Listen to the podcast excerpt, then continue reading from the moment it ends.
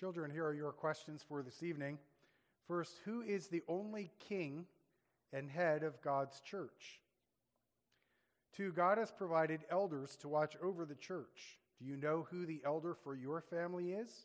If not, ask a parent. Three, elders do their best to serve the church as leaders. It is a wonderful blessing, but it can be really hard sometimes. Will you pray for your elder with your family today?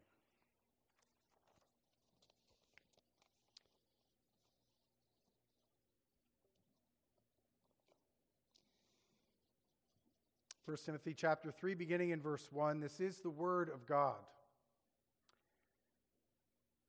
The saying is trustworthy. If anyone aspires to the office of overseer, he desires a noble task. Therefore, an overseer must be above reproach, the husband of one wife, sober minded, self control, respectable, hospitable, able to teach, not a drunkard, not violent but gentle, not quarrelsome, not a lover of money. He must manage his own household well with all dignity, keeping his children submissive. For if someone does not know how to manage his own household, how will he care for God's church? He must not be a recent convert, or he may become puffed up with conceit and fall into the condemnation of the devil. Moreover, he must be well thought of by outsiders, so that he may not fall into disgrace, into a snare of the devil there ends reading of God's word. Let's pray together.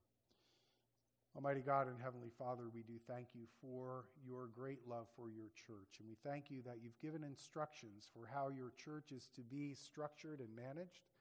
We know that that's something that you've given to us in your inspired scriptures.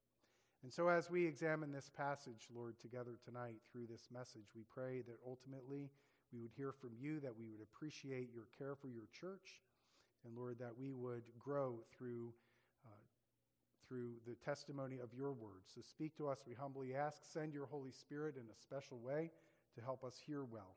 We ask this in Jesus' name. Amen. God so concerned about the care and the oversight of his people that he's provided leadership for his church. He always has provided that from the be- very beginning. Uh, in the New Testament, we see that he provides leaders for the local church overseers for the local church officers in local bodies, namely two offices, elder and deacon. Elder and deacon. Tonight we'll look at the office of elder, uh, variously called elder, bishop, presbyter, under shepherd. They're all three, all four of the same office. Now, I must say this might not be the most inspiring topic for a sermon, but it's something that we all ought to tune into First of all, because it's from the Word of God, but secondly, because it's important for the church, it's important for the local church. You should each take interest, a very keen interest, in the way that your church is run and the people who are running it. And so you want to look closely at who is overseeing your souls and who's steering the church that you're a part of. And so we need to keep those in mind. Uh, at the outset, it's important to remember that there really is only ultimately one head over the church, and that is Jesus Christ. One head over the church, all things are under him. Paul says in Ephesians, He put all things under his feet and gave him as head over all things to the church, which is his body, the fullness of him who fills all in all.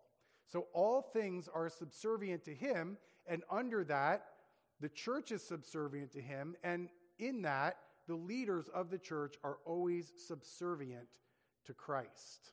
Always subservient to Christ. Our catechism, our larger catechism, says that our king provides this for the church. The question is asked how does Christ execute the office of a king? Christ executes the office of a king in calling out of the world a people to himself, his church, and giving them officers laws, and censures by which he visibly governs them. So we're to understand that God is the one who actually provides for his church the elders. What kind of men is he looking for, or what kind of men does he call? Uh, turn with me to the Gospel of Mark just briefly. Mark 10, beginning in verse 42. Character is always a huge issue with anyone who's going to lead in God's church. Mark 10, beginning in verse 42.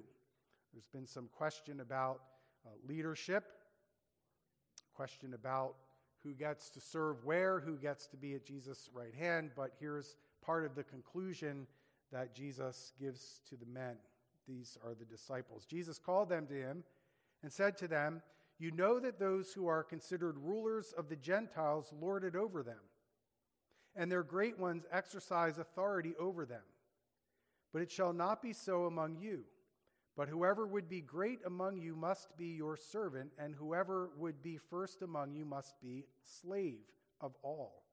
For even the Son of Man came not to be served, but to serve and to give his life as a ransom for many. And so, right at the outset, Jesus makes it clear that anyone who's going to lead in his church is to be a servant, a servant leader.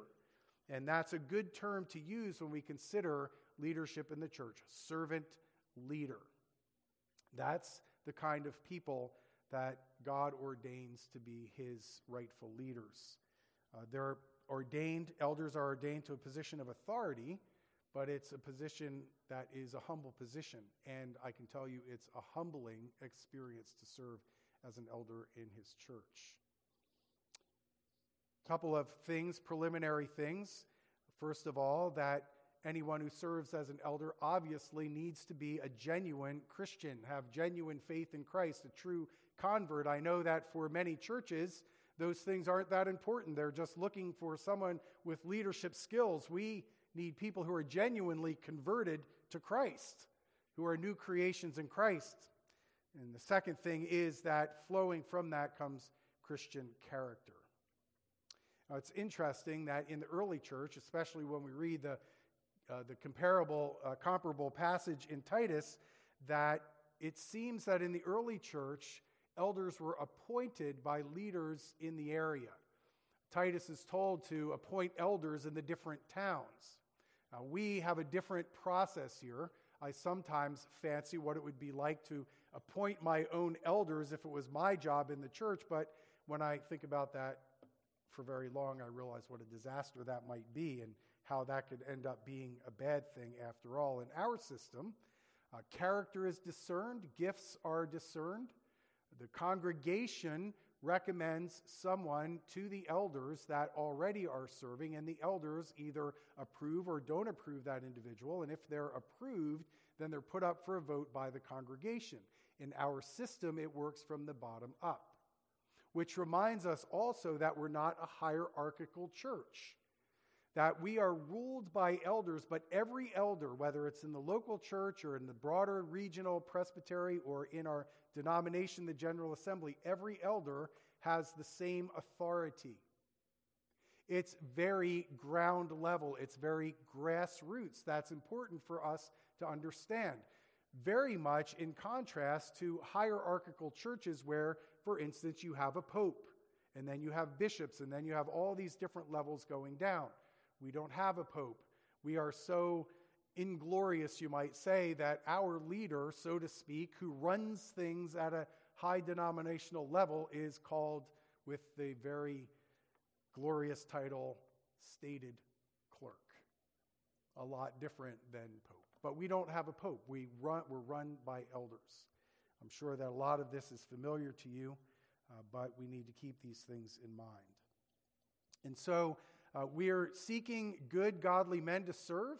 It's not as if all good and godly men are called to office. There are special gifts that are required, special character issues that need to be very evident in individuals. But it is a high honor to serve as an elder in the church of Jesus Christ. It's a high honor, it's a true blessing, it can also be a tremendous challenge. It can be a very difficult thing to serve sometimes as an elder in the church. It can be a great burden. And so the advertisement is support your local elder.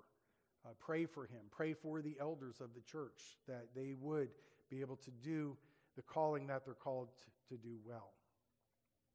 It's so important, this idea of church government, which can seem so mundane that we as a church have one of our core convictions as a church, church government. and that is that we are a Presbyterian church. We're ruled by presbyters, we're ruled by elders. And so we're convinced as a church that that's the most biblical way to run a church. So it's important for you, for you members, to be very much aware of what the office of elder and, Lord willing, next week, the office of deacon is all about. First of all, character. Character. Now, we need men of godly character. We need to remember that elders, pastors, are not to be put on a pedestal. They're sinners, just like everyone else. But there are to be things in their lives that shine, showing that the work of God is clearly evident in their lives. But character is a huge issue. I'm going to read to you what Kent Hughes has said. I know I've used this quote before, but I just think it's so helpful. And it's an exhortation directly to leaders, but it's also good for the congregation to think of this kind of thing. He writes uh, The Christian ministry and leadership Christian ministry and leadership, without a question, is a matter of character. One's authentic spirituality and Christian character is everything in church leadership. It is a sober fact that as goes the leadership, so goes the church, with some common sense qualifications. It is an axiom that we are, as leaders in microcosm, what the congregation will become in macrocosm as the years go by. Of course, there are always individual exceptions, but it is generally true that if the leadership is word centered, the church will be word centered. If the leadership is mission minded, the church will be mission minded. If the leadership is sincere, the church will be sincere. If the leadership is kind, the church will be kind. It is also true negatively, exponentially, unloving, narrow, stingy leaders beget an unloving, narrow, stingy church. Leaders have an impact on the church. And so, Paul, in two different places, here in 1 Timothy and in Titus, gives us a list of some of the things that are qualifications. The first bunch are qualifiers that have to do with character, and then at the end, there are capabilities. I wasn't going to read through the list, this checklist, but I'm going to do so rather quickly, but process these things as I highlight the things that he writes to Timothy. He's to be above reproach. Nothing in his life that he could be legitimately accused of. No surprises. No surprises. The husband of one wife, in other words, faithful to one woman that he's married to. For us, this generally is not a practical problem. I can tell you that a friend of mine who was a pastor in Ghana had a terrible time because he would have men who were converted. They needed leadership in the church, but lo and behold, some of the converted men had sometimes two, sometimes three or more wives. Contemporary issue for the Ghanaian church, not so much for us. But this has to do with faithfulness to one wife, thoroughgoing commitment to that one wife. They're to be sober minded, not irrational or given to fanciful, crazy ideas conspiracy theories and things that are, that are just out there. They're to be respectable. Their demeanor is, is to merit admiration. They're to be exemplary. They're to be hospitable. That word is philoxenos, the love of strangers, to be hospitable. Not a drunkard, not a winebibber, not, not a drunkard, very self explanatory. Not violent. Here it could mean a striker or a brawler I can't imagine our elders getting into a fist fight, although I can tell you I did know of a church where there was an outbreak after a congregational meeting in the narthex of the church where a fist fight broke out. I don't know if elders were involved, but my guess is they probably were. But anyway, it can happen. I think the sense here is that we're not violent in our thinking, that our demeanor is gentle and nurturing as leaders.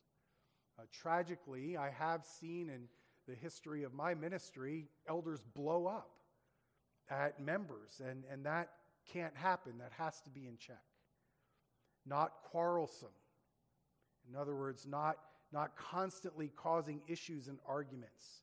Not a lover of money. That might sound strange to us, but here probably referring to a paid position of elder, not lovers of money and not lovers of money as a general attitude. Jesus warns against that kind of things not a recent convert. Has to be someone whose faith has been tested and tried, someone who's matured in the faith. Good witness to outsiders, public reputation that doesn't bring shame the name of Christ. You see, all those things are so important in leadership in the church. When a man meets those qualifications, he also has to have some capabilities. He has to be able to teach. May not be a formal type teacher, but he must know the Word of God well enough to be able to explain it to others and to nurture them in teaching and to growth in the grace and knowledge of God. And then they have to be managers, so to speak, but in a, an interesting way, managers of their own families. That their own families are under control, that their lives and their families are not filled with chaos, that their children are not re- rebellious. In fact, we're told that their children must be believers. That's a challenging one, especially as children get out from under the household, how that looks. But nonetheless, the, management of the household is going to dictate how or whether he has the gifts to manage the church. And so those are the qualifications. We ask questions to our elders. And I don't want to bore you with more of the sort of technical parts of this, but we, we require men to take vows before God and before the congregation. I want to read those vows. So, much the same way I just went through these qualifications, I want you to listen closely to the vows. Do you believe in the scriptures of the Old and New Testament as originally given to be the inerrant Word of God? the only infallible rule of faith and practice? Two, do you sincerely receive and adopt the confession of faith and the catechisms of this church as containing the system of doctrine taught in the Holy Scriptures? And do you further promise that if at any time you find yourself out of accord with any of the fundamentals of this system of doctrine, you will, on your own initiative, make known to your session the change which has taken place in your view since the assumption of this ordination vow. In other words, we don't require our members to agree with everything in our confession. We want you to read our confessions. We want you to read the catechisms, study them, they're valuable. We require our elders to agree with our confessions and our catechisms. And so we assume that our elders and deacons have read the confession, have read the catechism, and understand what's being said there. And as it says, if there's any change, then it's up to the individual to come and announce that and deal with it with the session. In the case of a pastor, that would be with the larger body of the presbytery. Third, do you approve of the form of government and discipline of the PCA in conformity with the general principles of biblical polity? Four, do you accept the office of ruling elder in this church and promise faithfully to perform all the duties thereof and to endeavor by the grace of God to adorn the profession of the gospel in your life and to set a worthy example before the church of which God has made you an officer? Five, do you promise subjection to your brethren in the Lord? And six, do you promise to strive for the purity peace, unity, and edification of the church? Those are the questions we ask our officers in front of God and in front of the congregation. And so, those are the qualifications, those are the vows that elders take. The second point I have to make is that there are challenges. There are many challenges to serving as an officer in God's church. There are special temptations that come to people who are in leadership. How many times have we seen leaders fall? How many times have we seen pastors scandalized? How many times have we seen elders and other church leaders uh, get themselves in all kinds of trouble because they're not controlling themselves? And so there's the regular challenges of temptations and heightened challenge for those in leadership. There are personal challenges to maintain personal spirituality and godliness in life. There's the practical challenges of juggling a time commitment. When you're working full time and you're serving as an elder in the church, you have a time commitment. You have to juggle those things. And, and you have to manage your time so that you can care for the flock that you're given charge over. I will say that guilt is a biggie for many elders. I have not met a good elder yet who feels as though they're adequate to the task, as they're doing all the things that they're called to do and all the things even that they want to do. But it takes discipline, juggling the time commitment, keeping their own hearts in check in the church, always having the good of the saints in mind. Always having the good of the saints in mind. It's upon elders in some ways to put personal preferences aside. So, you know, my own philosophy is that the teaching elder or the preacher, I guess I didn't distinguish that early, the preacher is a teaching elder, the ruling elders are ruling elders, and we all rule. But the teaching elder in particular, as he has a lot of influence on the church, above everyone, has to strive to put his personal preferences aside personal tastes when it comes to worship, personal preferences in a lot of different areas. And always have the best interest of the, mo- of the church in mind, not his self in mind. So that's a real challenge uh, that an elder will face. Another one, submitting to the will of the session on debatable issues that you might disagree with that's a tough one. One of our vows is do you promise subjection to your brethren in the Lord? That's a difficult thing because we're people of convictions. We might disagree with other elders on an issue. The elders might vote on something presented to the congregation, and that elder has to submit to the will of the brethren. That can be a challenging thing. And of course, we're not talking about error, uh, errors of doctrine or heresy or anything like that. Negotiable issues, debatable issues that can be a real challenge. But the goal is a unified body of Christ. There are challenges internally in the church. Elders are under shepherds of the Lord Jesus. And there are good sheep that make serving very, very pleasant. There are also wandering sheep that can make things very difficult. There are troublesome sheep that can be very difficult.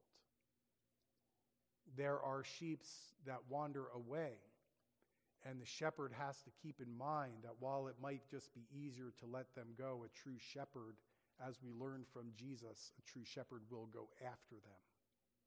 There may be a time, and we've dealt with this in other sermons, of letting them go so that they can learn how much they need to be back in relationship with God and with His church. And then there can be wolves in sheep's clothing right within the church. That's one of the challenges that Timothy had to deal with.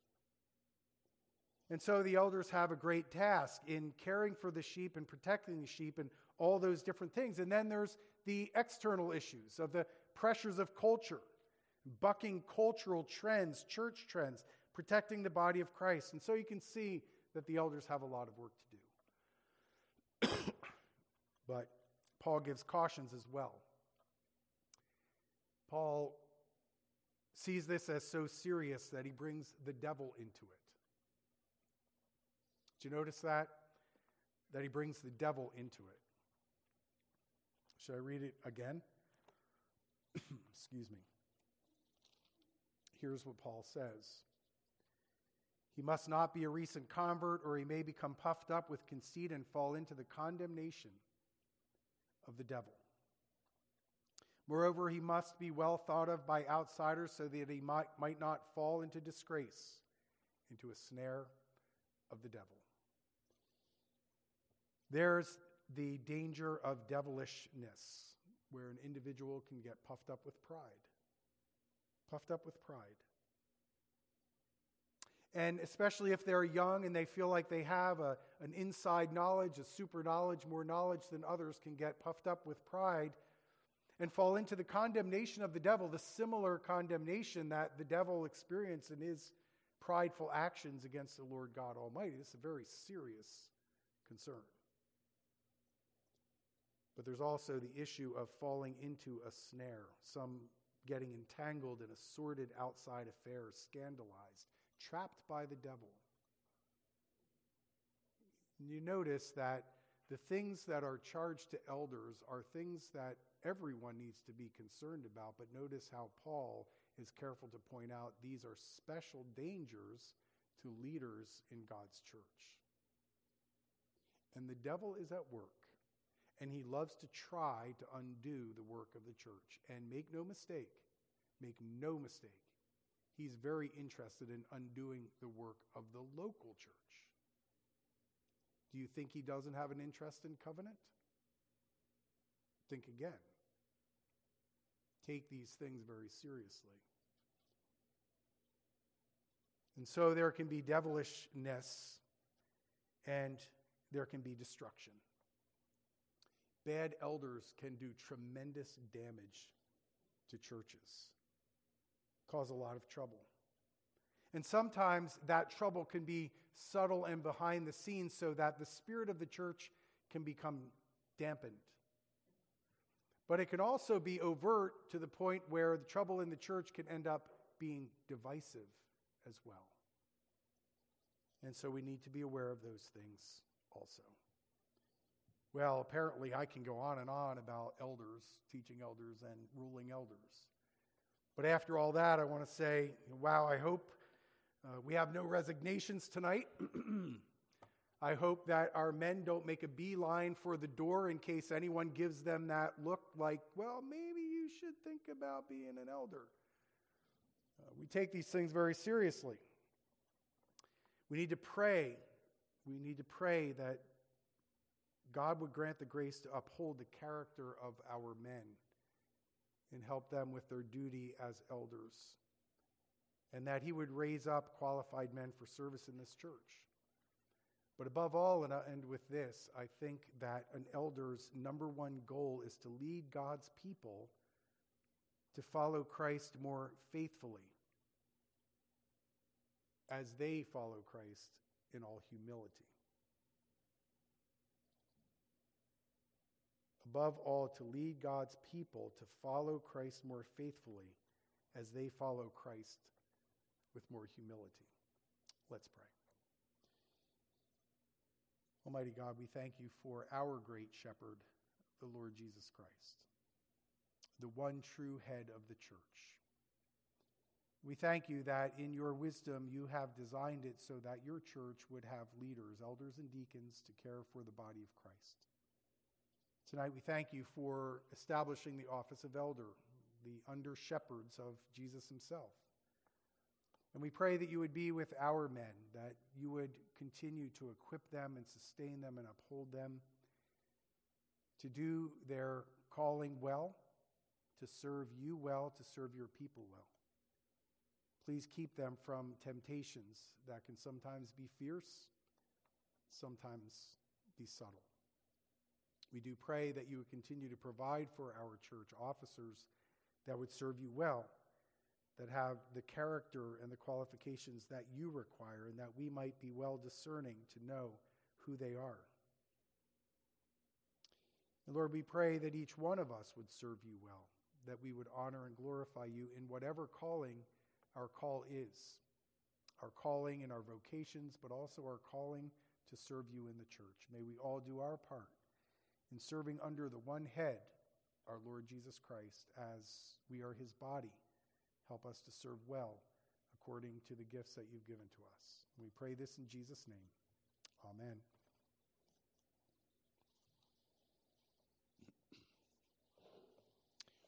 Our closing hymn is 654, O Jesus, I have promised, and will please stand. It's 296 in the Trinity hymnal.